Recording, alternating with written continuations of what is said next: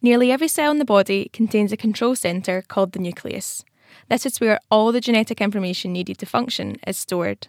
Small cells tend to only need one nucleus, but larger cells, such as muscle cells, need multiple nuclei to meet the demand.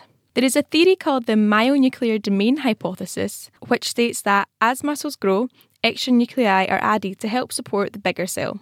It is then believed that they are lost when the muscle shrinks. The growth side of this theory is widely accepted by scientists. However, the fate of the nuclei when the muscle is wasting is hotly disputed. Professor Larry Schwartz from the University of Massachusetts at Amherst recently published in Frontiers in Physiology. Myself, Jenny Gracie, spoke with him to find out how he is debunking the theory. We took advantage of a unique system in metamorphosis in insects. So, when these animals go through their development, after they emerge as adults, they have a group of muscles that they use for that behavior and then those muscles die. And so it's a very attractive system for asking questions about how muscles undergo atrophy and death. And so we did a very straightforward set of experiments where we isolated the muscles from these uh, giant moths uh, at various times during development. And we used two techniques to look at the content of nuclei in DNA. The first was a very simple one that is traditional in the field, which is we took sections of the muscle and we just stained and counted the nuclei. The second method was we were able to isolate these cells individually. They're very, very big. Each cell is about five millimeters long and up to a millimeter in diameter. And we took these individual cells and we extracted all the DNA and we measured them. So we had two independent measures of the nuclear content. And what we found was even though the muscles went through this dramatic loss of mastering atrophy and then substantial loss as they died, they never lost their nuclei and they didn't lose their DNA. So, by looking at muscle atrophy, which is commonly known as muscle wastage, he saw results contradicting the theory. But how could he be so sure that the nuclei were only from the muscle cells and not from any surrounding tissue?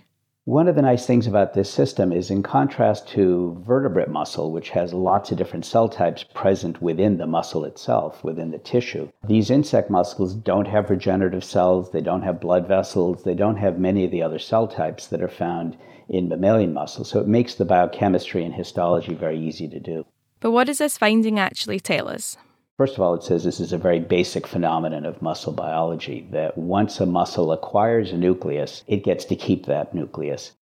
This finding certainly turns the theory upside down, but could it have any impact in the general public? In terms of public health, it might be important because as we get older, we lose that stem cell population, and it's much harder to acquire the fitness and the growth in the muscle that we desire. And so you have a natural tendency to lose muscle mass and have atrophy. So if you have banked these nuclei when you're young, you can draw on them again later when you're much older. So I guess that's where the saying use it or lose it comes from. But is this also now wrong? Based on this, the you know the old adage of use it or lose it is definitely true, but uh, you might want to modify that to say use it or lose it until you need it again later. So we now know that nuclei can be stored for use later in life. But what does that mean for athletes who have used steroids to enhance their muscles? So it's a little bit sneaky on their part because they can use the steroids to build up their muscles, acquire those extra nuclei, and then when they go off the steroids after a period of time that no longer can be detected that they've been using exogenous steroids. So they'll pass the test, but they still have those nuclei. And since the nuclei appear never to go away, then people that have cheated with steroids get that benefit for the rest of their professional athletic life. And so that raises, I suspect, a quandary for the people in the community as to what to do with people that cheat and use steroids. Should they be banned for a short period of time or should they be permanently banned because they can never undo the benefit that they've acquired?